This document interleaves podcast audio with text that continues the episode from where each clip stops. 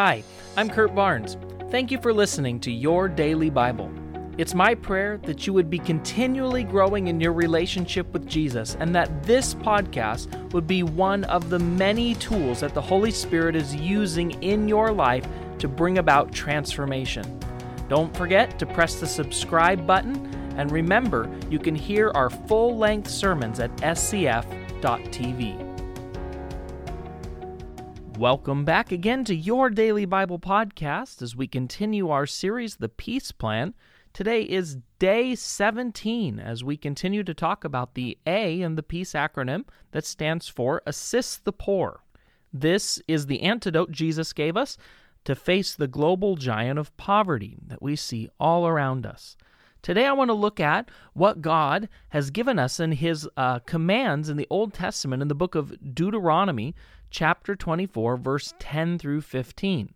This is what He said If you lend anything to your neighbor, do not enter his house to pick up the item he is giving as security. You must wait outside while he goes in and brings it out to you. If your neighbor is poor and gives you his cloak as security for a loan, do not keep the cloak overnight. Return the cloak to its owner by sunset so he can stay warm through the night and bless you. And the Lord your God will count you as righteous. Never take advantage of poor and destitute laborers, whether they are fellow Israelites or foreigners living in your towns. You must pay them their wage each day before sunset because they're poor and they're counting on it.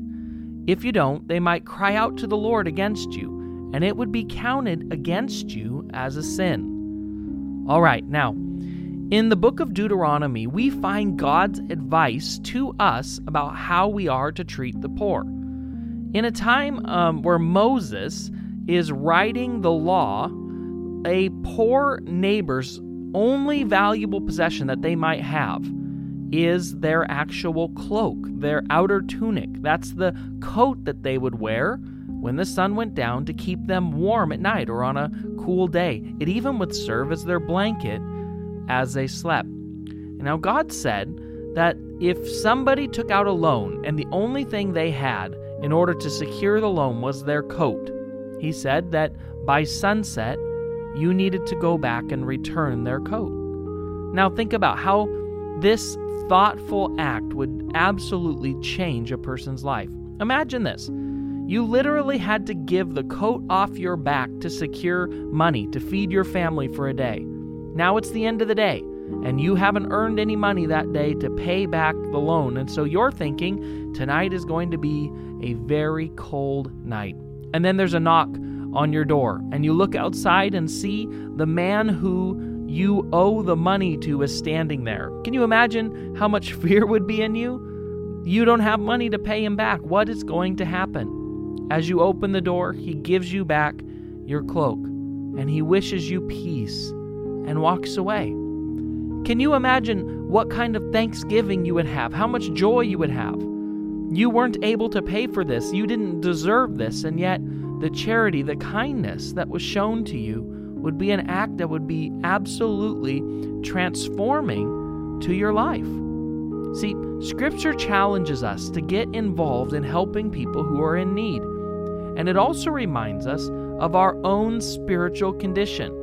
Remember, without Jesus, you and I have absolutely nothing we could use as collateral to pay for our salvation. And we could never pay for it, and we could never and can never pay it back. Even so, God freely and generously gives it to us, not because we deserve it, but because He chooses to have mercy. Out of His great love for us, He gave us His Son Jesus, even though we did not deserve it. See, so often we think of the poor and look at the poor and think, well, they don't deserve it. Well, guess what? You're right. They don't deserve it. But the greatest gift that you've ever been given, you didn't deserve either. And yet God still gave it to you. He saved us by dying on the cross. And my question is are you responding with thanksgiving? Are you living your life as if you've received the greatest gift that you didn't earn? Or do we live our lives hoarding and being stingy with what God is pouring into our life. Church, we have to be a people who allow the blessing of God to flow through us, who see that we have been saved by grace and treat others in the same way. Let's pray. God, thank you for your grace. Thank you that you saved us. Thank you that there's nothing we ever did that could earn that. And I thank you, God, that you're still saving. And I thank you that you're using us to participate in this. You're not just saving people from their sin, but you're saving people from their circumstances. You're setting free captives. You're setting free people stuck in poverty. And you're using your church to do that. And I pray that we would give ourselves fully to that work. In Jesus' name, amen.